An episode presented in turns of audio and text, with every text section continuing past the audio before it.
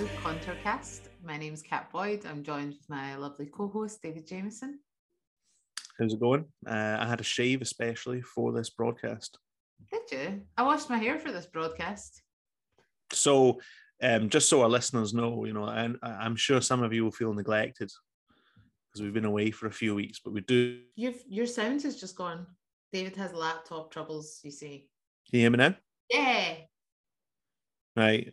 Obviously, the fucking wiring on this is going. I don't know if this is planned obsolescence or whatever, but I have a terrible time with wires. They're always giving up on me. Uh, anyway, what was I saying? Yeah, so we make an effort. Neglected Contourcast. Yeah, but we do make an effort, shaving, washing hair, making sure that all the wiring's working uh, when we get round to it. I was thinking about when we last did a pod. Um, and I remember I think we were talking about, you know, Boris Johnson and how he will still be prime minister in like a week's time. And here we are, quite a few weeks on from Partygate, Yeah. and he's still there. Yeah, and You know, don't, I hate to be that cow that's like, we told you, do you know what I mean? But you've got to celebrate when you do get things right because you get things wrong quite a lot. yeah, no, I know. Um, though I think we've probably got quite a good record on the big things, such as remember when everyone was saying no deal, there's going to be a no deal Brexit. It's uh, a foregone conclusion. Yeah. Uh, we we're right about that. I suppose we were right about the 2019 election. We're Uh, right about the, there not being a second referendum. we're going to be Palmer right about that. It's not a price worth paying. Um, I would love to be proved wrong on that, but it's not going to happen. Yeah.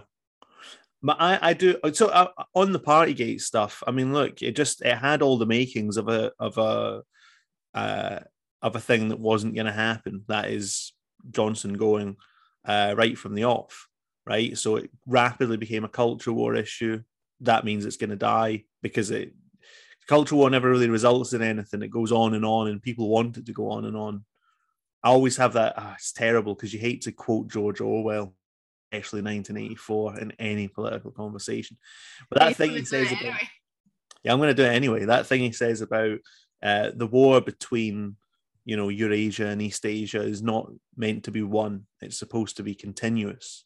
The point of the war is that it continues. Was never so true of a war. I mean, it's generally not true of war. It's a stupid insight. Wars generally are meant to be won, but the culture war is not meant to be won. It's meant to go on and on and on and on. It doesn't result in anything. Um, so you know, it, you almost get the sense that people would almost be disappointed if Boris Johnson went. You know what I mean? So he's part of that's built in. It's part of the economy. Completely. Like people, people like to have a monster, Mm. and people become so. It's like Trump derangement syndrome. Yeah, and people still do this thing where they pretend that Johnson is like Trump in some way, and he very obviously isn't. But they need it. They need it. Yeah. They need a kind of evil other. Um, So what um what is your what's your been your biggest wrong call? Um, I, I I've obviously kind of blotted it out. I, Uh, know, I know what mine is. go on. back, because it haunts me all the time, right? So I wrote an article for this journal, um, Soundings, I think it's called. I don't know how many people ever read it. In 2015, I want to say like I want to say summer 2015. And what happens is like I don't know how the I don't know how this works or you know how this company manages its data or whatever, but I get very, very regular emails from, you know, that website Academia. Hmm. Because the, the this article's been published in a journal and someone's like read it or clicked on it and it comes up and I get an email in my inbox and it says, Are you Cat Boyd that wrote let me tell you the title? Radical Scotland is here to stay. ugh. yeah. Definitely my worst call. Uh, come to think of it, I've got a real stinker as well. I said that uh, Remain was going to win the EU referendum, but there's an obvious reason why I'd think that, which is that I live in Scotland, where Yeah. so many people. Remain did win in. Scotland. Remain did win in Scotland, yeah. Um, but I, I just, I mean, I, I couldn't know the kind of English national context and the and what was going on down there. Uh, Yeah. look at looking back, I should have been able to tell just from the fucking grim faces on the TV. I mean, I remember in the last couple of weeks before the referendum, honestly, every newsreader was stony faced about it, and it's obviously they, they'd been getting like a power of internal type polling telling them, no, this is a serious thing now. Uh, and there was a real sense of panic coming from Westminster around it. So I should really have been able to tell from that. But I just, it's hard to tell because I just thought, well, is that just kind of like Project Fear or whatever? Is that just part of the, oh, there's a serious danger here? And then we'll wake up and find out that Remain won by like several percentage points and it was never really in contention. Um, but there you go. It happened Dreams really do come true. dreams really do come true. That was on my birthday as well. oh, what a gift. What a gift. Um, because we're gonna we're gonna do a podcast, aren't we, for the Patreon, which is um you and I exposing the three worst political takes Yeah. we've ever had. Yeah. Not things that we got wrong, but just the three worst positions we have ever held on a on a topic. Yeah. Yeah. Yeah, yeah. I'm looking forward to it actually. I think it'll be interesting. Um because, you know, I mean it's Crackly, can you wiggle your wire, as it were? how do I sound? Crackly. Oh fuck. Try now. Who's that? Yeah, it's better. Uh, no, I'm looking forward to that um, because I have had some howling positions. I'm just trying not to go into it right now. I just thought of one that's quite funny. It just gives a taster. Um, well, I think there was a period. I mean, you got to remember, I was one of these people who was getting sent around England to various demonstrations against the EDL and the BNP. so, the real possibility of a fascist dictatorship in Britain, you know, what I mean, like in between the years, sort of, I don't know, 2006 to about 2000 2012 was probably, you know, up there. Um, That that's funny. Like that, I think that that's slightly different, right? Because you were in a you were in a an organization that sent you to do these tasks. Yeah, but but you know, like I- I mean, you get you you got so much literature thrown at you on the on the dangers of of fascism that you do you know what I mean? You started, but do you know it's one of those weird things. It's like you started to think, oh my god, like off the back of this financial crisis, maybe the BNP will come to power. Um, but there's always a part of you that's like, there's a certain unreality to all this. Yeah. Um, but that's still a widespread thing on the left. I mean, that's still like uh, it's one of the fear of the far right is a is a major pillar of kind of modern leftism. Um, a, a, a lot of what the modern left says doesn't make a great deal of sense unless you understand that there are various apocalyptic scenarios underpinning it all. So, fascist dictatorship, um, apocalyptic climate change, and so on. Um, helps explain a lot of the kind of moral urgency that surrounds the left, despite the fact that it has very little agency. Yeah. I mean, Paul Mason's obviously got that book, How to Stop Fascism, which is Yeah. a classic of that, like that type of the instigation of a moral panic um, that leads to badly made so-called pragmatic decision making. So I mean, it makes people like lose their heads. One of the curses of of the modern liberal left in particular is the desperate search for a cause because the working class remains at such a low ebb and the idea of the socialist left having as its principal aim socialism is, is is sort of banished by the fact of the weakness of the of the working class. Um, what you tend to find is there's a constant and desperate search for a cause, a, a sort of cause de jour, and it always leads people to the right. So that was famously the case for Christopher Hitchens. Christopher Hitchens became a militant kind of anti Muslim, anti jihadi because he was bored. And he almost, you know, he said as much. You know, I, there's interviews where he says things like, look, if there was a mass workers' movement, I'd support it, but there isn't. And so the, the last force for social progress is the US military, is the US Air Force. You know, he'd say as much. He was desperate for an enemy. He was desperate for a reactionary enemy to fight liberal leftists often are. Um, and, you know, the working class were the god who failed. Uh, and that meant he needed to go. He needed to go and find another agency, and he found one in in the imperial establishment.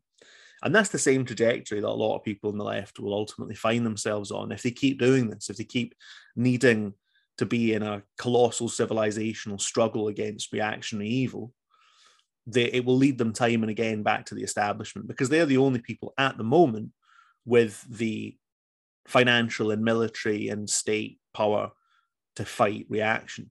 And that's just what's going on all over. I mean, Paul Mason's in Kiev right now, desperate for a fight with Putin. He's desperate for a, a colossal civilizational conf- confrontation with reactionary evil. Um, and he'll he he wants it so badly and he needs it so badly he needs to be part of history he needs to have a great cause so much that he'd even want a war to to break out a war that would rapidly um you know ukraine would suffer terribly uh, in in that confrontation quite quickly as would ethnic russians and russian speakers in the east of the country. But it's a price worth paying for there to be this showdown between the forces of this kind of Manichean showdown between the forces of light and the, and the forces of darkness, um, because that satisfies a certain need that a lot of kind of intellectuals, I'm using that in the broadest sense, members of the intelligentsia feel the need to have that confrontation. And the tragedy of the modern left is that that's not a, a fight presently that is largely carried out between the working class and its class enemies and the state and so on. Uh, things could be very different if, if that were the case. But yeah, short of that, the intelligentsia will go off in these missionary incursions into state violence. Um, it's very similar to what you see in like Canada and stuff as well. Why so many intellectuals back the state cracking down on on the truckers by freezing their assets and destroying their businesses and so on um, yeah, it's just another incursion into state salvation from fascist evil. Yeah, what was it I was reading recently about? Um, the like it was I was reading something about lockdown, about how in the states there were groups of anarchists, anarchists, uh, demanding that the government imposes a lockdown. Yeah. I mean, that's through the fucking looking glass stuff. Yeah. Uh, like, I, I do really worry about this tendency that has emerged really strongly. It's been there for a long time, but particularly during the pandemic for the liberal left to rely and like look to the state for safety. Like and that be, that being like a left wing or socialist position is that the state keeps you safe and mm. it's about like protecting the people i think all of that is bullshit i don't think that that's it. there's anything left wing about that like all of the stuff around you know people what was the the line i heard recently was oh but you know the people started locking themselves down before the government imposed lockdown. And that was out that was because they wanted to protect the most vulnerable. Yeah. Like that is that's just not what happened. Like i think people were frightened. Do you know what i mean? I think that people like stopped going out because they were really worried about what was going to happen. But the idea that like you know protection of the most vulnerable this collectivist impulse to all be vaccinated are inherently left wing is incorrect. The ruling class has always appealed to collectivism whether it's a war or a pandemic. Do you know what i mean? This is not just saying it's the collective versus the individual. Doesn't make sense. No of course not. And i think if people were honest have an article coming up on on con uh, arguing this, and I think it's very true. I mean, I didn't. I I abided by all the kind of lockdown rules and and stuff, um, principally because uh, just out of a general mood of conformity. I mean, it was uh, it was easier for me to let other people think for me. I'm not even like terribly ashamed about that. I mean, that's how we live our lives most of the time. Most yeah, of the time, I politeness, isn't it? Yeah, like and I, it, and don't want to get into like a confrontation with someone. Yeah, I don't want to get into a confrontation. Also, just couldn't be bothered wasting my time on confrontations over issues like wearing a mask in a shop. I just, I, I just can't be bothered. Like, uh, I my my attitude throughout most of lockdown was, I want my life to continue in as undisturbed a way as possible during this period. And the easiest way for me to do that is just to broadly comply with the things that are asked of me, right? It's not, you don't even need some threat of like, incarceration or something like that. It's just it's just a question of making your life easier. And that, by the way, is why most people comply with most things at any given point in history. It's not even like, you know, a, I mean, I suppose there is a degree of fear, but I didn't actually feel a great deal of fear during the, the pandemic. I just thought, look, official society is going to demand a series of things from me. I will comply because I'm the type of person who does. Um, and it's and you know it's it's to, to an extent to avoid the stigma of being one of the people who doesn't comply. But in the largest measure it was just the easiest thing to do. It was just a lazy option. It was just the the route of least resistance. Yeah. I mean i suppose i mean specifically the fear thing is like in relation to the people started to lock themselves down like people just stayed at home because they were freaking out. Everyone was freaking out. Like do you know what i mean? Like yeah. we've gone from like, oh wow, there's this thing happening in China that's a bit like that film Contagion to oh fuck, like this is there's now like daily press briefings on it. Um, so yeah, everyone was freaking out. I think that people stayed at home just because they were they were they were worried about what was going to happen to their like immediate family or themselves or their friends or whatever. Um, and people started to do that just like out of I, I think caution, but caution isn't solidarity you know? No. But you're right about like the like the compliance and conformity thing. Like if i'm being perfectly honest do i think that maybe in 20 years time they'll be like here that vaccine there might be a side effect that we didn't mm. foresee um do i think that might happen i think it might do you know I mean it was it was really quick um you know i am vaccinated. I'll take all the vaccinations just because it makes, makes life fucking easier. Do you know what I mean? But like, it's that sort of, you're right. It's what is just going to make my life be the least way disturbed during this incredibly disturbing period. So I'll just, I mean, I'll get vaccinated. Do I sympathize and empathize with people who don't want to get vaccinated? Of course. Like, I think I get it. Like, I understand why people are skeptical or cynical about it. It doesn't make them reactionary. Yeah. I mean, I, I, I routinely take all medical advice. I you know love I mean? taking medical advice. Taking There's medical always advice. something medically wrong with me. Yeah. I always have some kind of medical condition and I will take any medical advice. Um, but let's I mean, the, there are loads of reasons why people don't don't trust the medical system. I mean, just take for one example, right?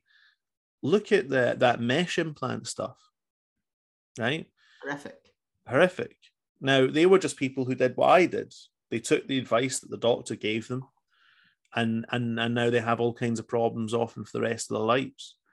Um, but there's been a thousand scandals like that, right? Because it's the medical industry. It's not it's not science, right? It's just it's another industry like all the other industries the people who make the mesh implants and the drugs and the vaccines and so on, they're about as reliable as people who make the cars.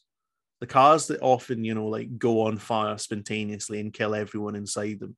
It's an industry, right? It's Or there. that horrible new documentary about Boeing. Mm, I've not seen this, but it sounds I, really good. I am not watching that man. I'm sedated to get on a short flight as it is. um yeah so i mean it's just it's one industry among many others like there's no need for this mystification around it the people who are involved in that industry are there principally to make money um and so there's no great reason why people would give it any more um trust than than anything else um I mean, I I agree. Um, there was something I was going to say there, and my mind just went totally blank. Something about vaccines and why people don't try. Oh yeah, that's what it was. It was what what's getting at me, and I think is quite. This is what I mean is that the pandemic has really exposed this because it's been happening for a while. But since when did it become a left wing position to back governments, big pharma, and like tech giants? Hmm. Like, since when did it become like a left wing position to be like governments should seize the assets of ordinary people who are protesting? Big big tech should, you know, censor views that you know you might not agree with, might be conspiratorial. Like big tech should absolutely intervene there, and we should trust big pharma without question. These are these have been happening like for a while now, but compared to like when I first got involved in politics, mm. these were the these were the three things that you know people had huge suspicions about. And what's strange is that countercultural distrust of these institutions has become the characteristic of the right, right? I mean, I say the right. I mean, it, is it you know what I mean? It's like, but it, it anymore. I don't know, but it, but for example, I mean, there are people who I like follow on social media, um, who in the time I've been on there have moved from the left to this more inchoate kind of position, and have taken their suspicion of big agribusiness. That's another thing. Like, like the the right, if if that's what we're calling, kind of right wing liberalism is now really into things like opposing GM crops and stuff. Things that used to be It used to be like every freak in a left wing meeting was banging on about bloody GM crops. no, I know. Member of People and Planet, David. I know. Um, so that stuff has kind of migrated uh, to the right. And then on the left, you have this weird kind of securitarian impulse, which is like, we need these powerful institutions to cleanse society, to cleanse the people uh, of their various ugly and ignorant and dangerous characteristics.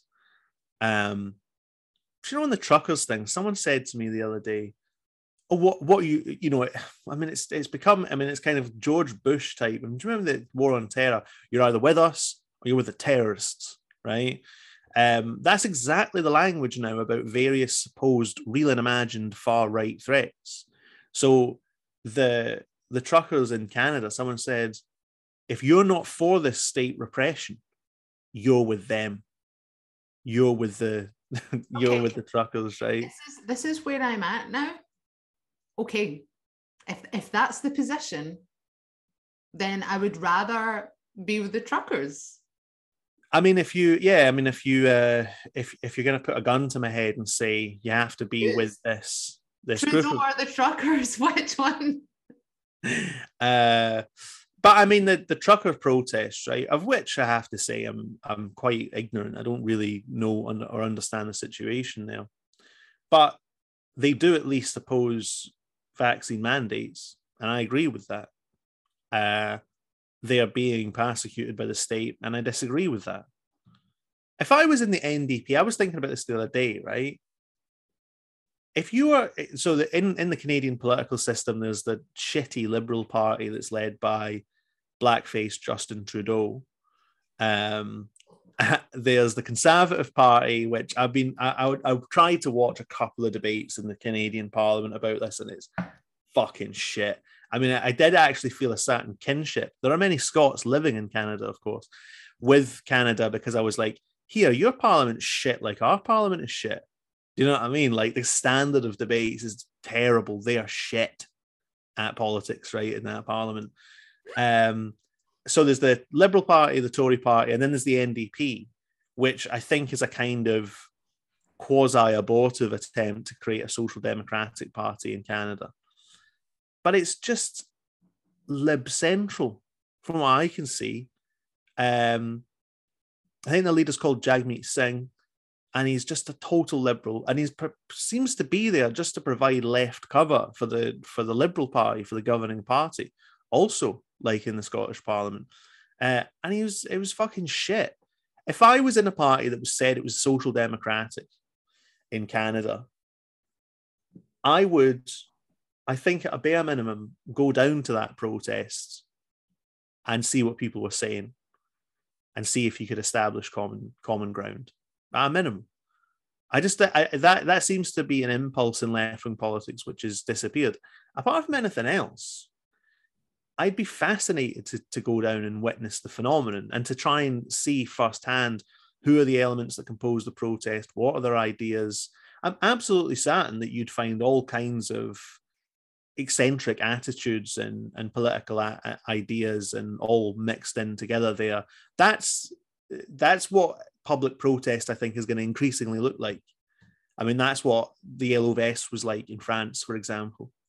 I think you just I think I think there needs to be a discussion about well, how would you relate to that, right? The the the the, the question of how do you relate to that has already been answered in recent times, and it's the example that I have used loads, which was Greece.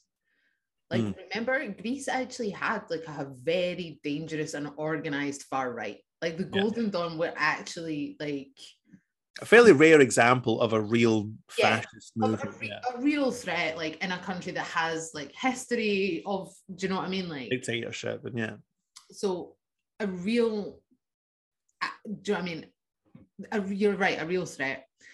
So when the crisis starts to bite in Greece, and there are these, you know, there's the um, the austerity programs from the the troika and people's like living standards start to like erode and there's this huge like anti-german like quite reactionary like i saw some of it like in syntagma square in athens you'd have like the burning of german flags the burning of eu flags like lot and the symbol of the those like occupations most of the time was the greek national flag. Yeah. And there was like a real edginess to it of like it, it had a an aesthetic ugliness mm. like and a a danger to it. Like this like you have the golden dawn are in and around it no doubt antagonizing you know no doubt like playing a part in it. You have these symbols of like the rise in nationalism you know the burning of national flags and um, the raising of your own national standard like that that kind of stuff. But the the left in greece are also incredibly organized and they made direct interventions mm. that situation they didn't do this thing which is like corroding the political activism and discourse in the anglosphere which is fucking urban finger wagging. They go, oh, see, well, actually, like that's that that's wrong. You shouldn't be doing that. And um, that's reactionary. Or look at a massive protest and see groups of people with Golden Dawn and say these people are reactionary, a lost cause. The mm-hmm. left intervened into those movements. And obviously, Syriza had a very tragic end. But the the intervention that was made created this huge opportunity for the populist left and that's what's missing now is that left populism is dead so there is, there aren't um, left populist groups there aren't left populist movements that are intervening in these these types of situations it's only the populist right yeah and people forget i mean it's so often forgotten um, Syriza, Syriza were actually in coalition with a right wing, a hard right wing party, uh, a small kind of splinter from New Democracy, who were like a nationalist political party. So exactly, you, you have a situation where there's a serious fascist threat, and the main, well, they said they were a radical left party, But, like, went at- into when- at that point, like before Syntagma Square and the occupations, they were on like 0.4% of the vote. They were fucking nothing. They Yeah. themselves out of the movements on the street. Yeah. And, and but, so I mean I just I just I look at that situation and that that is the future I think. If you think seriously believe that the the next 10 years are going to be dominated by street protests where everyone's carrying a red flag, you're absolutely kidding yourself. And if that's your condition uh, before entry into the political field, you're fucked because it's not it's not going to happen, and you're just leaving the, the the the playing field wide open to the most kind of bug-eyed right wing forces, right? I mean, they'll be the only people there to kind of shape the situation. It was so like again, like I mean, this isn't new. I mean, there were people saying you got to stay away from those yellow vest protests because the Front National or whatever they're called now are, are trying to intervene into it. If Marine Le Pen's trying to intervene into it, then you'd better try and fucking intervene into it because her leading that movement is a disaster. you know, and it didn't happen in the end. Um, the the yellow vests basically just threw out the far right out of the movement, right? You got to have a bit more trust in people.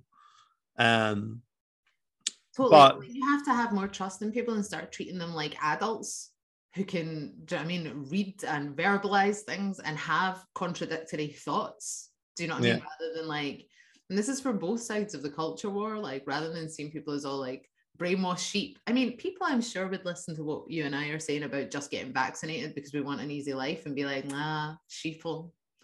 Mm. Um, but it's the same for like, you know, the other side of the culture war who think that you know, people who aren't like card carrying left wing activists with all of the usual caveats in their Twitter bio um, are are reactionary. Like life is more complicated than that. Yeah, yeah. And fundamentally, it's a point that just I keep thinking over and over again these days. Politics is not, or should not be, if you're a socialist, politics should not be a struggle between the left and the right. And that's just fundamentally not what it is. It's a fundament. it- It's it's a, a struggle between, um, essentially social classes, right? And their class, even when they say they're left wing, like practically all centrist politicians now say they are, even when they say that, they are the enemy, regardless. And they're just as much the enemy as an element of the ruling class that says it's right wing and also typically isn't. You know what I mean? These are not real categories at the top of society. Um, there aren't really that many social conservatives in charge in in Western uh, countries anyway, uh, and there aren't any kind of left wingers in charge in Western countries either. That's just not how how social class works. Um, and the fundamental divisions in society aren't between people on those on that basis. And the flag that is going to be flown in national in, in, in movements around the world in the next 10 years will be the national flag because the people at the present period don't have a different flag. They don't have a flag right now that, that distinguishes their position. And it's in the nature of democracy that people try and claim the national good as their own political position. Why wouldn't it be? Um, so anyway, yeah. Reminds me of um, during the 2014 referendum and the lead up to that. Like I remember going on an early march for independence, maybe 2012 in Edinburgh, and being like, "What the fuck am I doing here?" Because there were men dressed in like battle reenactment gear, Aye. all tires everywhere, and I was like, "What is what is this?"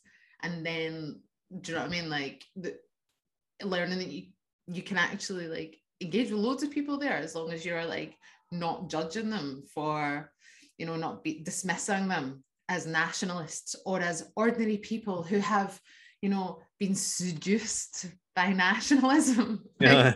that's the other classic and the, the left the left wing no campaign. Do you remember that one that was called Socialism First?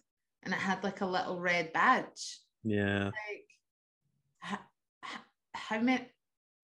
My flag is the red flag, not the saltire. Cool story. Cool story, mate.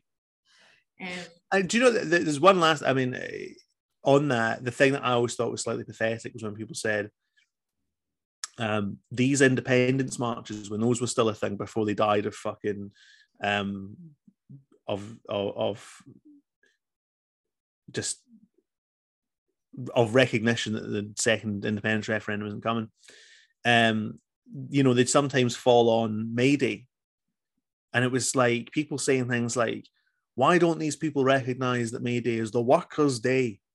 It's not uh, Scottish Independence Day. And of course, the Scottish Independence March would be 20 or 30 times the size of the May Day demonstration that was, no offense, half made up of like trade union officials and, and academics, right? Guilty as charged.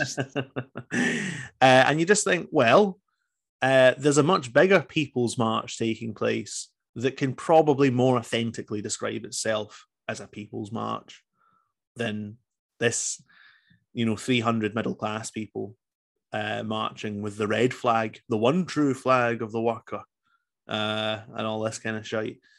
Um, but I just thought, yeah, I mean, well, the, the writing's on the wall, isn't it? I mean, that tells you something. It tells you something that there's a large, essentially left wing march taking place down the road uh, under a saltire. And at the moment, they don't associate their interests with the May Day March. And there are, there are reasons. You're there. I can hear you. No, I can't hear you anymore.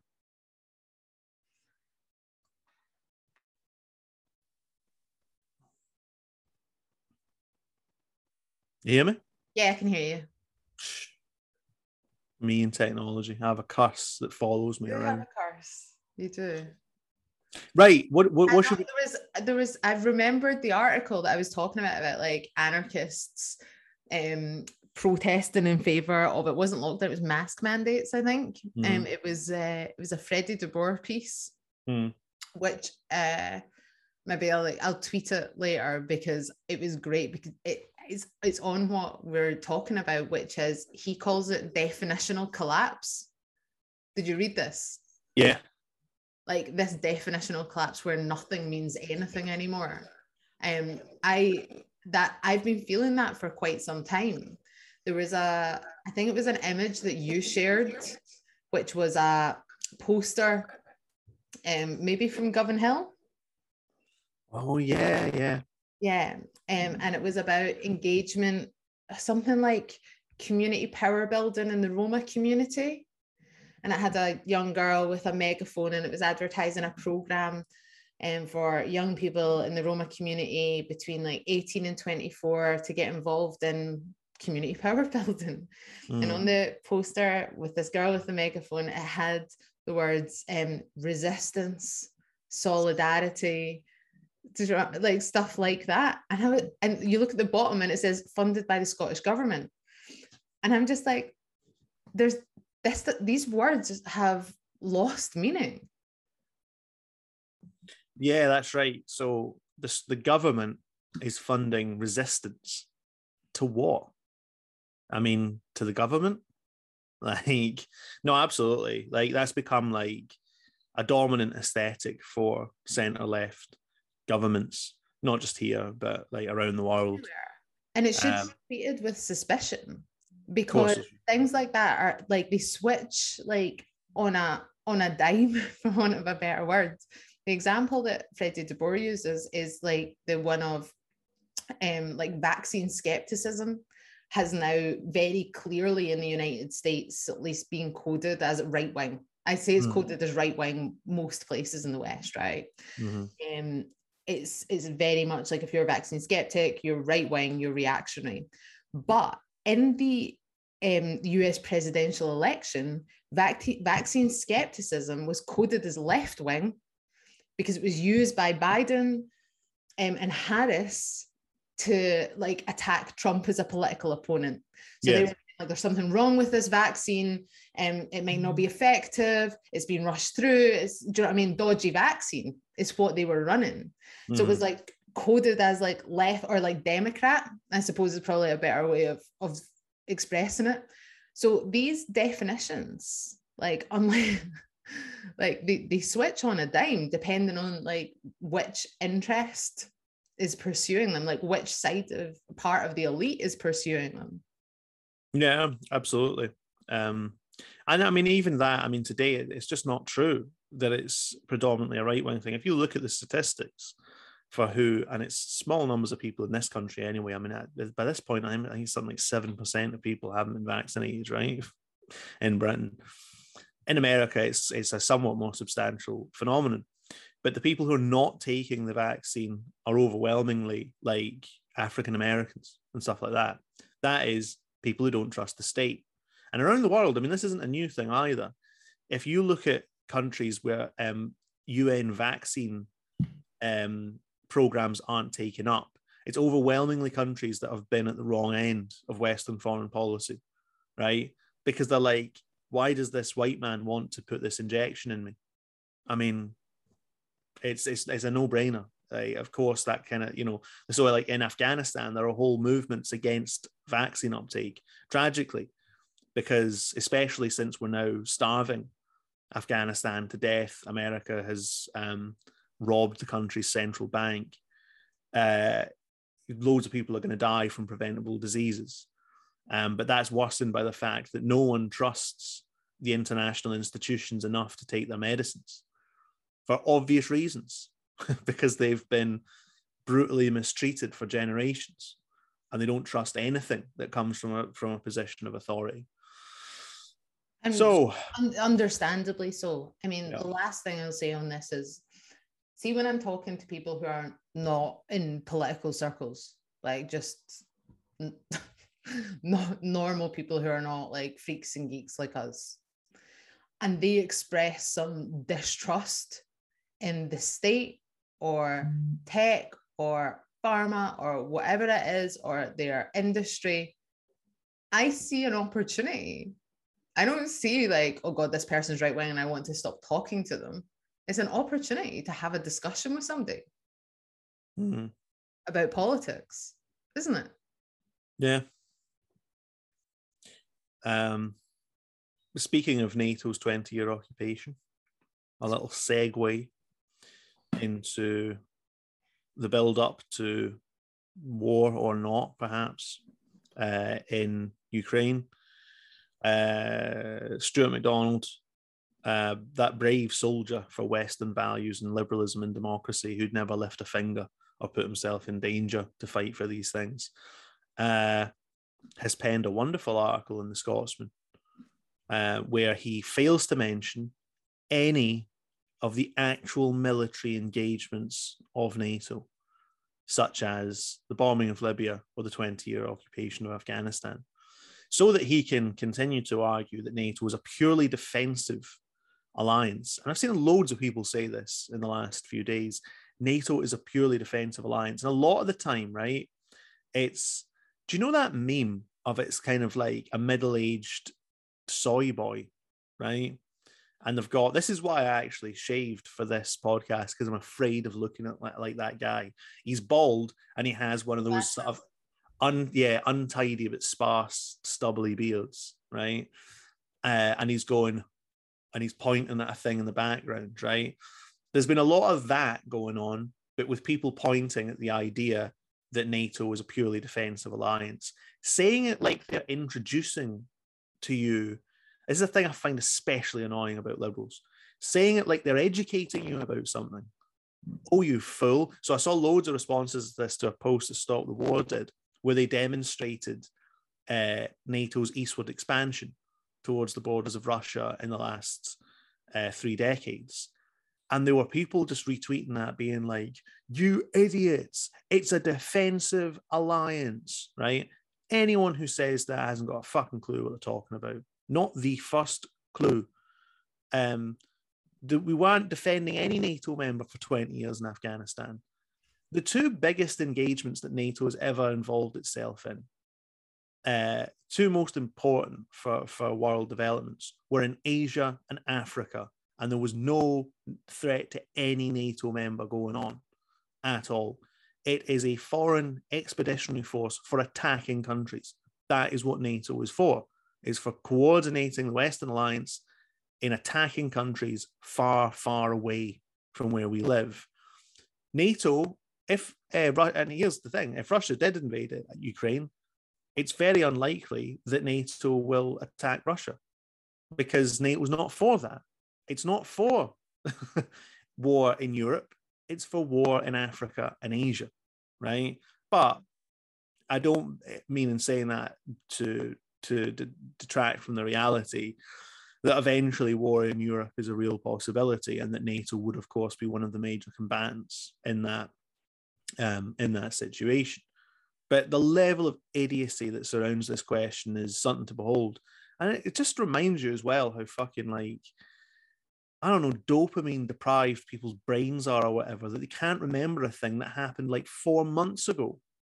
We can't, do you know, it's, it's so such a weird thing, right? And I remember you know, putting out articles and stuff at the time of the Afghan withdrawal. And I thought, I need to get all this shit out right now because next week, no one will give a fuck. And here we are four months later, and people have forgotten that Afghanistan even exists. Do you remember all those kind of like NGO people saying, stop telling us what you think about the war in Afghanistan and center the voices of Afghan women, right? Well, today, the Afghan women are saying, please don't steal our money and starve us to death. That with one voice, Afghanistan, Taliban, or you know, opposition to Taliban are all saying the exact same thing. The thing we fear most is dying of starvation because you have broken our country. Uh, and what a surprise! Nobody gives a shit. In the in the in the in the weeks after the collapse of the Kabul dictatorship, right? a stream of ministers were brought on to BBC programs, uh, including onto Stephen Sackur's Hard Talk, which is supposed to be this kind of like interview format where you put the really hard and challenging questions to mostly kind of ministers and foreign governments. And they had all these Afghan ministers on, and all the questions were like that. On a scale of 10 to a million, how badly have you been treated? Do you know what I mean? Like, how sad is it that the West left Afghanistan? Uh, these interviews have all dried up now because they're saying, give us our money back. Uh, and the uniform answer will be no, but nobody gives a shit. And not only have people completely forgotten that this disaster is unfolding in Afghanistan, they've completely forgotten that the culprit was NATO. Now that they think NATO is our shield against uh, against Russian aggression, uh, and it stinks. I mean, uh, first big question for me, you know, in someone who lives in Scotland, is I want to know how much Stewart McDonald has been lobbied on these things because this has been ramping up for quite a while. Um, I don't know what his previous interest um, was in international relations um, or his, you know, previous encounters were with NATO or whatever. But since being elected and appointed the, uh, what is it, shadow defense spokesman, mm. um, his rhetoric on NATO is, um, I mean, bordering on deranged. Yeah, I know. These I suspect are like they they are so out of context they don't i don't think that they fit with i mean not a member of the snp mm-hmm. but any of that tradition. No.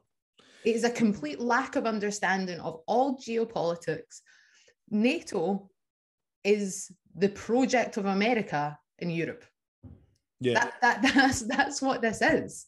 Is an american expansionist project in europe. Yeah of course it is and um, I mean, look, no one will be surprised when Stewart McDonald finally gets a job in NATO. Like, it's a decent job. You know what I mean? There's a bit of money, bit of prestige. You don't really have to do any work. It's endless kind of dinner parties around America and and uh, and Europe.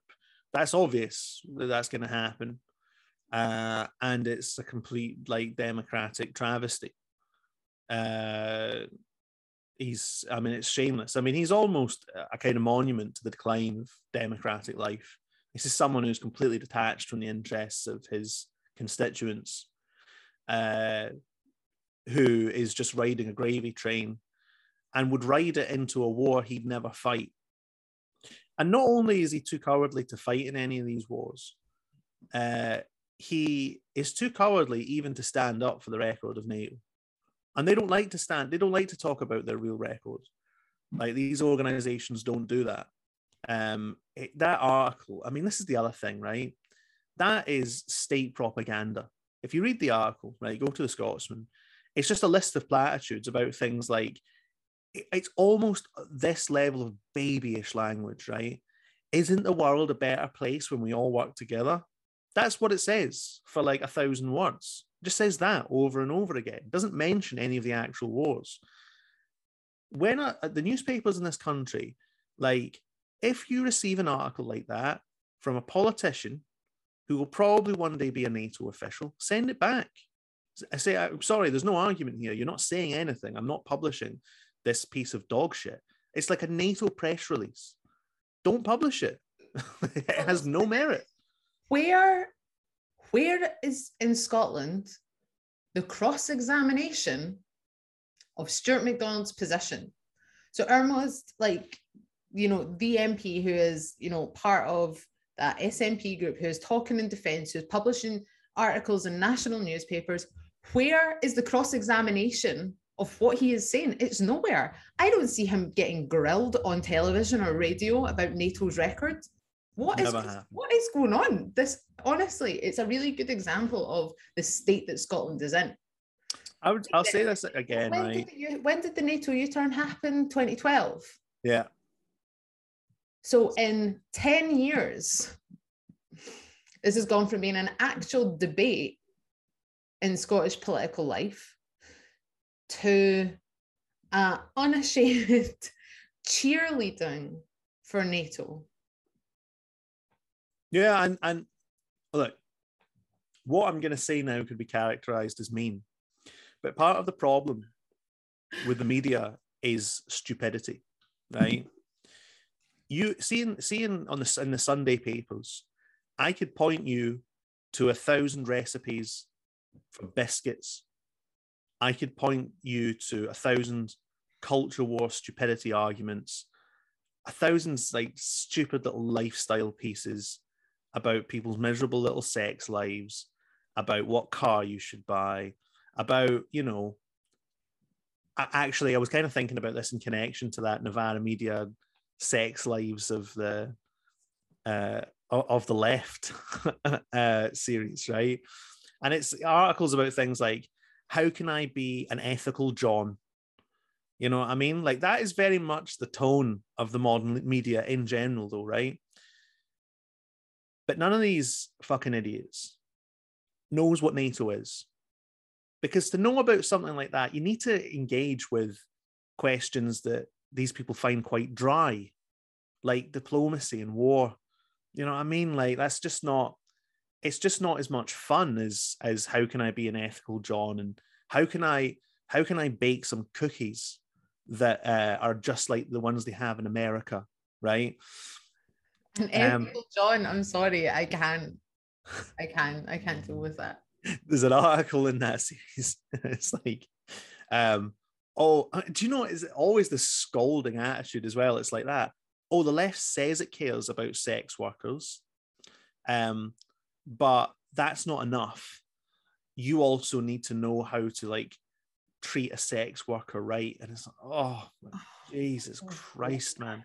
That actually gives me the book. Sorry. I think Connor should have uh, a series about sex with articles including don't do it.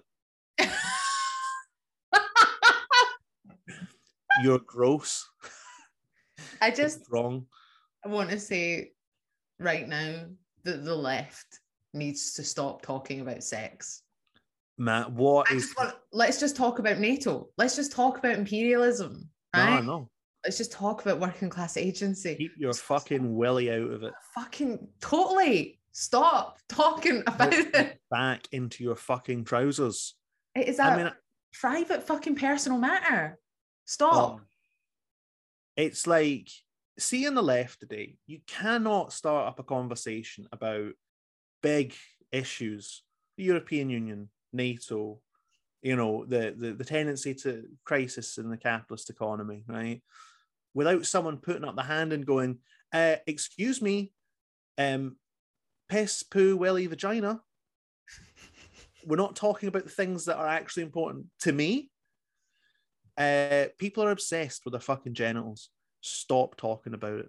Their Please stop genitals, other people's genitals, genital contact. Just fucking wrap it. That is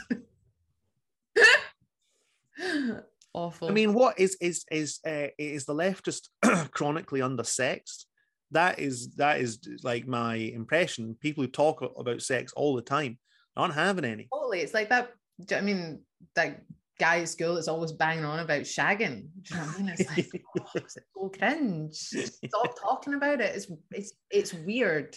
Every class had that one guy who's like going to Magaluf in six months, and he was like, ah, "That's right, lads, Shagaluf. Uh, I'll be having I'll having all the buds in Shagaloof." And it was always a guy who's like, "You're not getting anything in Shagaloof, mate."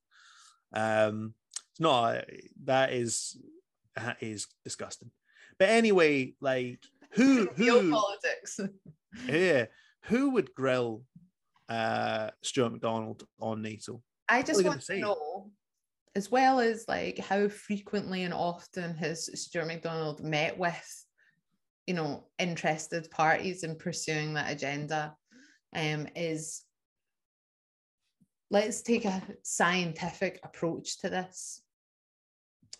Look at NATO's record and tell me why anyone in their right mind would think that NATO forces in the Ukraine would solve any of the problems of Ukrainian self determination.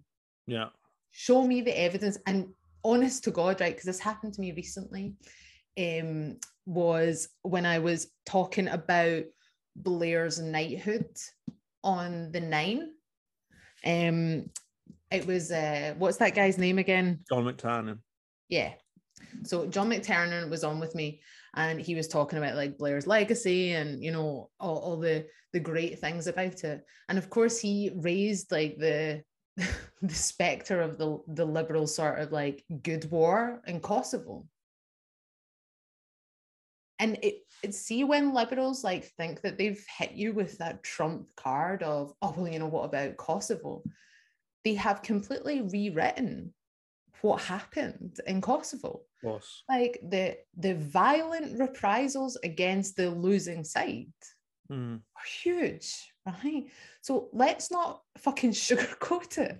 Like it's not like nato went in or like you know troops went in and sorted everything out and it was all it was all fine and that was a great example and now we can keep talking about that as like a justification for this type of military expansionism by what is still the biggest military force in the world no other country comes close to american military spending and power Uh, I, do you know what i mean i want i want an answer of show me the evidence right like actually present to me your case Yeah. why this is going to help Ukrainian self-determination. Absolutely The that is, left, by the way, a lot of the left have lost the head on this. Yeah. The amount of tweets I've seen that just like have that tone of, you know, neither Washington nor Moscow, we don't take a side, but actually we're kind of back in Washington here. And yeah.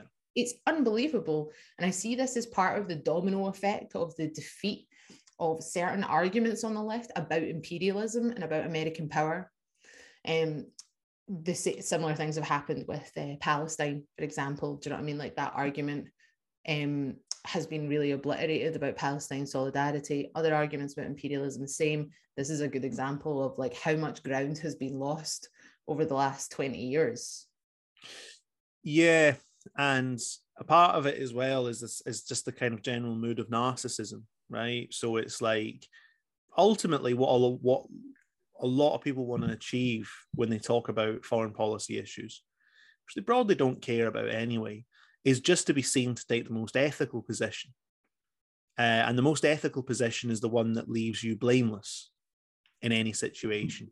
So the easiest thing to do is just say, well, I think all the actors in this are bad. And then you've washed your hands of it and you can just walk away. Uh, and you don't need to worry about any of the difficult questions um, that arise from this situation. And you can just go back to biscuits and ethical Johnhood. Uh, sorry, I need to stop bringing things back to that.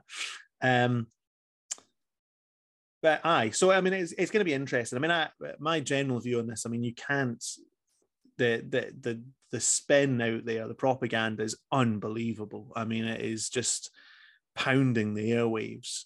Um, and as always in this situation, it amuses me to flick between like RT and the BBC. And if you think there's a significant difference between them, there isn't.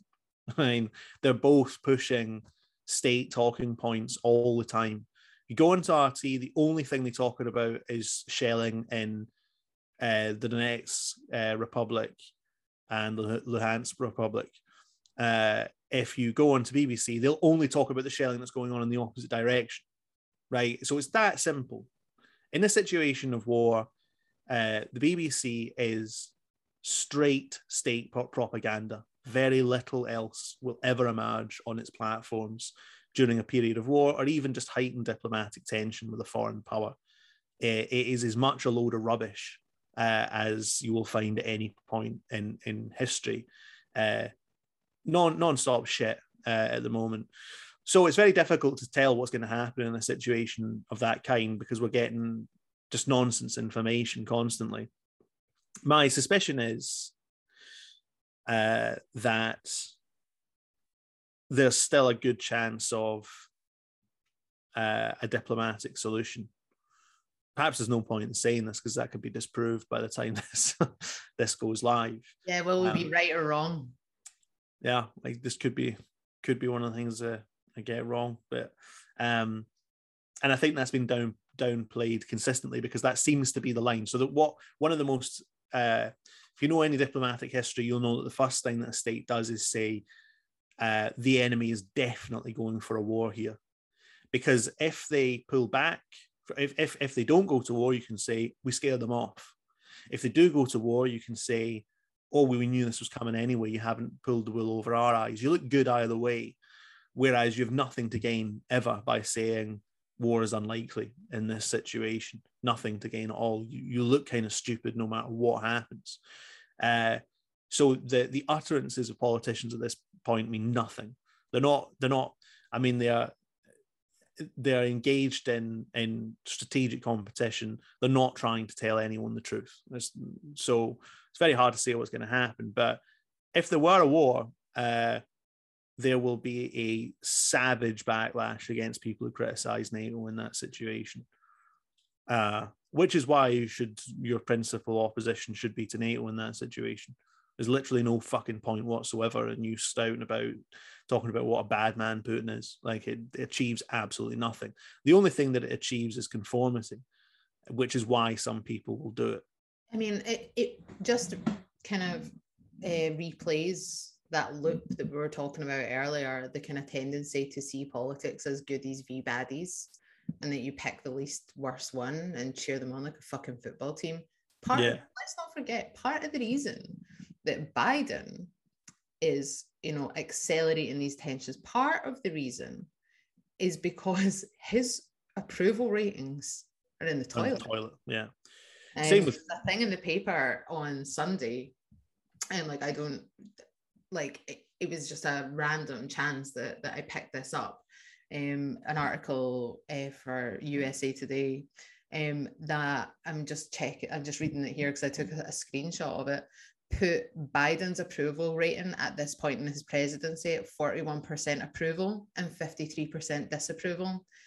And the corresponding ratings for Trump, like at the same point in his presidency, was 41.4 and 53.9. So just edging it, but more or less the same. Um, and if you think of like that wave on which like Biden like was elected and it was all going to be different and all these promises that were made and how everything has just been catastrophic since Like there has been like there's no hope, there's no reform, inflation is skyrocketing, standards of living are declining, like all of these things. Like part of the reason that he is pushing this is ultimately to do with 2024. And that's part of Putin's motivation as well in the in the recent Russian elections. Um, Putin's party did terribly. I mean, they are partially rigged, and they had to increase the rigging because of his supports on the slide. I did see someone comment that Putin and Biden are very similar figures in a lot of ways. They're both two aging politicians past their best, and they both lead aging empires past their best. Um, and the, the confrontation partially reflects those weaknesses uh, in both cases, uh, which I thought was fairly interesting. Um, but certainly, I don't think there's any question that it's partly to distract from uh, increasing polarization at home. Yeah, I mean, I've definitely been guilty of it in the past, but I'm starting to view it with like a bit more cynicism, I guess, um, around like politicians' ages. Mm. Would this not be happening if the president of the United States of America was our age? I think it definitely would be happening. I watched anyone of our age get into positions of political authority it would be fucking happening. Like it's not an age thing, it's an ideology thing. Certainly, certainly. No, that's very true. Also, I will stand against elder abuse. Yeah. As you know. And from the elderly to the uh to the very young, our final issue of today. Our final issue. So you picked up this article in the New Statesman, which is titled the mystery isn't why the birth rate is falling, it's why anyone has kids at all. So this has kind of been bubbling up a few times, and it's because the birth rate in Britain is continuing to slide, uh, as it is in very many Western countries and very many non-Western countries. Um, and there's a growing kind of debate about why people aren't having children. Um, God, it sounded a bit like Children of Men Great film. I forgot about that film. I watched it quite recently. Yeah, it's excellent. Um, what I find most interesting about that film, by the way, is that it is a rare, accurate reflection, I think, of where politics is at. So I love that bit where everyone's been crammed into the the ghetto, the kind of refugee ghetto for deportation or whatever. And there's a constant battle on the streets between like just various fragmented identity f- factions. Do you know what I mean? There's like Islamists, and then there's like French nationalists, and just various kind of identitarian blocks who have sort of carved up the society between them. Um, and it's just rare to get a reflection of that. That's how how political division and polarization now works. Um, but anyway, uh, Children of Men 2022 uh, people are having fewer and fewer children. And of course, there's an inevitable debate about why this is happening. The right has traditionally been quite bug eyed on this. You know what I mean? They'll say things like, oh, because the West has lost its kind of luster in some way. Um, we're caving into foreigners or some shit, right? Or we need a good war. That was traditionally what the right said. You need a good war to remind people of the vitality of life and all this kind of stuff and the need to have babies. Um, now the left has kind of chipped in with its own bug-eyed uh, prescriptions about, about why uh, young women aren't having children, and the the response seems to be it's because we're terribly poor. Um, we've all become so poor, and life has become so precarious, um, and the future seems so bleak that people don't want to have children anymore. And I just think there's a slight problem with that theory which is our great grandparents' generation had fucking tons of kids in slums without the NHS. And do you know what I mean? Their expectation was that the kids would grow up also in a slum and then work in some like factory from the age of about 12 or something, right? There were plenty more reasons for people not to want to have kids in them days. Uh, but they had fucking tons of kids. So that's clearly a bogus prescription. The assumption is that, well, everyone knows that as society becomes more affluent, people have fewer and fewer kids. and that's not just true in the West anymore. Biz- bizarrely, the birth rate in India is only slightly higher now than it is in the UK. Uh, you were saying just before we came on here, it's also extremely low in China, Mm. and everywhere it tends to co- correspond to the same uh, developments: a growing middle class, an expectation about lifestyle, and about personal autonomy in a kind of consumer market. Uh, that typically undermines the birth rate because people want to have their time to themselves. They want the freedom to do what they want to do, and children impinge upon that situation. That is probably the biggest single driver. That's my assumption. Yeah, I, I think that you're broadly right. I think that there probably is a factor about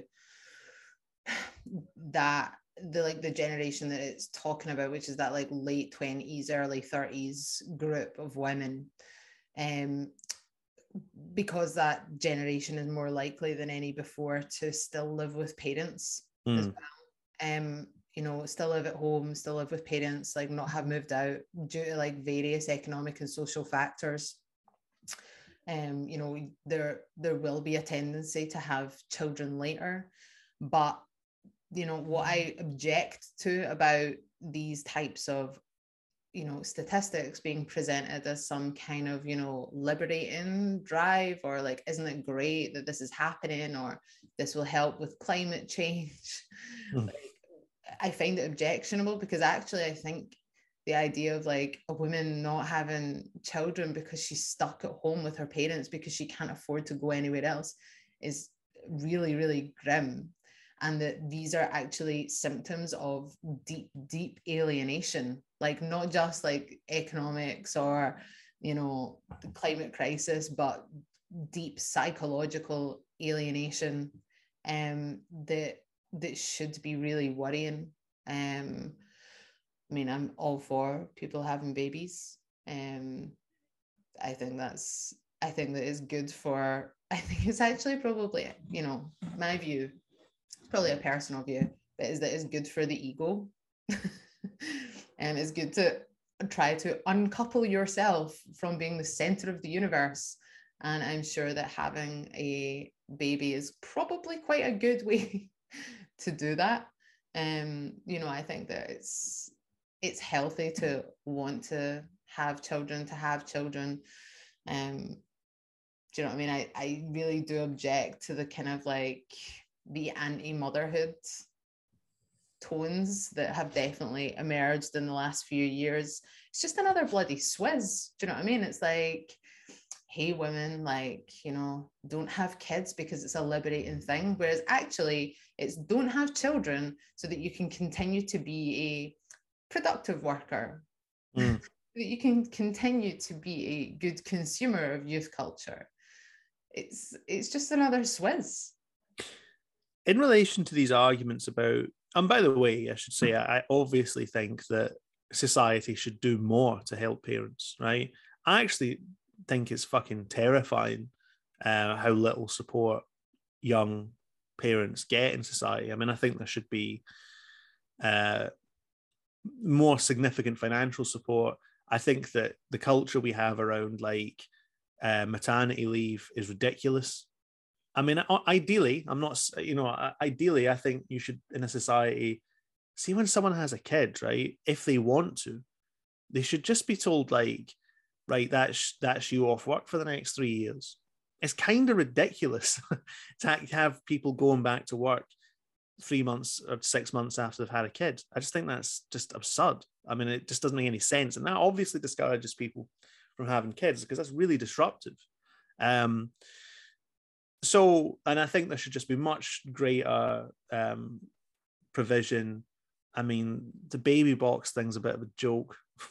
like, I think there should be much like better like child support because having kids is ridiculously expensive, and you're obviously discouraging people uh, from course- having Of children. course you are, because like, you know, my grandparents' generation, when, you know, this isn't true of everyone, but the idea of like being able to, I mean, delete that. The dream is really to be able to have a child and have a stay at home parent, Mm. right? like that is like that's that would be like a a good thing like I, in my view that would be as an option right? Not compulsory stay at home right? If you don't want to work and you want to engage in child rearing that should be supported. That should be something that is wholly encouraged. But the chances of you having a partner or family who can financially support that option are very very slim. It's very yeah. slim. Um so i yeah there there are as i said like there are economic and social reasons but i also do think that it's being sold as a cultural signifier the idea of remaining child free is the expression now um as as a choice like i think has been sold as a cultural signifier amongst pr- predominantly the professional managerial class as some kind of you know extension or you know of of feminism. It's that same type of like boardroom feminism um that women have been it has been it's like snake oil do you know? Like and that's what women are sold. I think it's interesting that um the ideas you used to get among feminists like um wages for housework have kind of disappeared. And the reason i think they've disappeared is because there's a whole industry now around um, commercial childcare. So the expectation now is that workers will, for a wage, uh, you know, play a part in in raising children, and demands tend to reflect that. So it might be things like more state provision of childcare. Um, but I think that the the former uh, demand is the better one, because I think that the demand should be the best the best people to raise children the, the best institution we have for doing that at the moment is the family. Of course it is. Or I, I don't know if it's the best institution we have at the moment to be honest because the like the crisis of the family as a unit is i mean it's widespread. But in principle like i think that there has been a in order to like push you know this agenda of like you know you know getting people into the workforce and being productive citizens being productive workers has really like eroded the family as the primary source of love and authority in a child's life and increasingly that has been outsourced to state bureaucracies like state childcare the education system welfare uh, social work these types of institutions and I think that that is, I think that that's a problem. Like, I think it's, a, I think it is a problem for society. And yeah. has mostly been like, you know, uh, the talking point on the right for a long time, but not yeah. exclusively.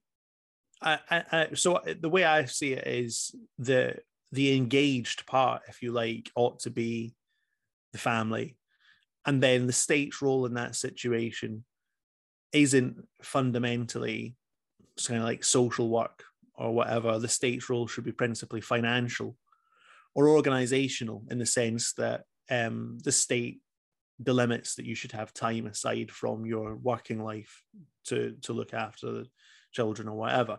It just I just I just find that an interesting travel that we've gone from a situation where we say the state should uh, finance family life. That's basically what that that former demand is to a latter demand that focuses on the idea of the state should create uh, childcare for children, uh, which seems to me to just be a backward sort of step, really. The, the, the other point I wanted to make, though, was I can't help but feel that there's a, a, a strange thing now of like a weirdly economistic, almost kind of like crude materialist approach to all these questions. So simply saying, when we know it's not the case, that the reason that people are having fewer and fewer kids is chiefly because they're now so poor or the world has become such a frightening place or whatever, or, you know, the world will be destroyed in 20 years' time or whatever.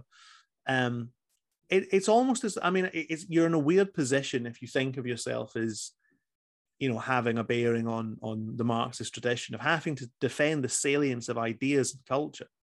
Like, those are there are powerful motivating forces in our lives that are not straightforwardly economic right people fear a loss of status when they have children. And I suspect that's a particularly acute fear for women.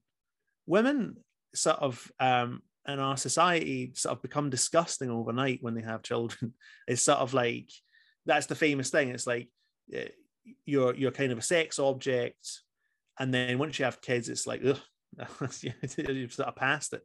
That kind of thing. Like this is the thing. Like we need a different impression of who people are and and the roles that people should be playing in society and and um, what we should aspire to if you want to reverse the trends in the declining uh, population. By the way, it will have to be reversed sooner or later. I mean, there are countries uh, now in Europe where the population uh, is rapidly dwindling, and the consequent consequences are terrible economically, but also socially and politically. I'm thinking of countries like uh, Hungary and Italy, where there's an obvious relationship between the declining birth rate and the rise of authoritarian um, political tendencies. So it, it is a matter. You can't we can't we, can, we can't become a society where people aren't having kids, right? But the the response to that needs to be economic. On one hand, I think it, like people need to be protected. I mean, it can make you seriously fucking poor. Like it's dangerous. Do you know what I mean? To have kids if you're at a certain level in the in the income scale. But the, the, there are wider changes in things like culture. Like we need we need to aspire to different things than we currently do. And what like what you said about, I mean, it's a fairly. I mean, it, it everyone I know who have kids, uh, they kind of arrive in your life like a bombshell. Do you know what I mean? And I, I get that it is extremely stressful. But I do understand what you say when there's, there's a certain appeal in just not being the center of your own universe anymore. Uh, it, it takes a certain pressure off you. Uh, and and for there to be someone whose needs always have to come first and so on. Yeah, and you can project all your neurosis onto another person. You can fuck up their brain completely. you can, yeah, you can turn them into a, a miniature version of the of the train wreck that is yourself. I mean, that's that's the only goal that I would have as a parent is like, um, you know, just like for the child to be like more stable than I am. Do you know what I mean? I know, I know, but it, it's so. It's if so, I it's, can raise a child that is less mental and neurotic than me, then that is that's a huge achievement. It is fraught though, right? Because I grew up, I imagine, in better circumstances than I am likely to provide a child, right? This is the kind of like worry that plagues me. This is your 4 a.m. worries. I'm wide awake at 4 a.m. Um, but so do you know what I mean? But there's so many like middle class and rich fuck ups. So what can you do?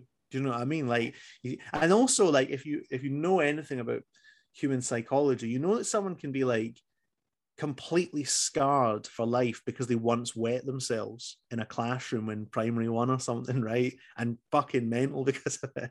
You know, in, still, like, like, I remember the kids who wet themselves in primary three so clearly. I can remember it was like like it was yesterday.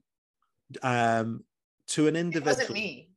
To an, to an individual, they are all now serial killers.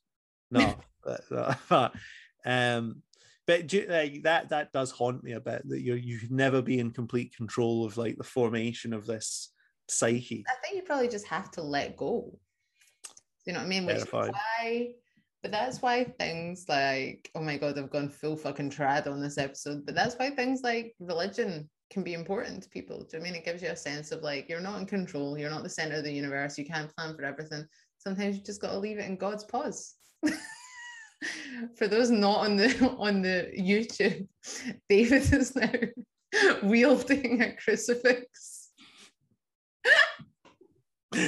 um yeah have you had the good news this this entire conversation has just been a preamble to you hearing the good news of the gospel he, he is risen that wasn't to be fair that wasn't my point right my point was like something like religion or something like an extended uh, or higher ideal like whether that's christ or socialism or whatever like you know having a bigger concept than yourself can really help one relinquish the idea that you're a master of your own fate Mm. or your child's fate. I mean, in a way, you you are like. Do you know I mean? I'm not advocating just letting it roam free. And on that trad pill, on that treadmill, I'm gonna go. Well, actually, on that treadmill, my husband's cooking me dinner. So uh, the modern world. I know, I know, and it's a salad. Oh, jeez. My husband's making me a salad. See, we are very modern over here. Yeah, yeah. Um. So, yeah, I this is this has been a, a a long episode, but I think the listeners deserve it because of our past transgressions. I transgression. don't know. I think it might be more of like a a punishment. Yeah. I mean, extra, extra waffle, extra shite patter. I hope you've enjoyed, um, and we'll see you soon. See you soon. Stop recording.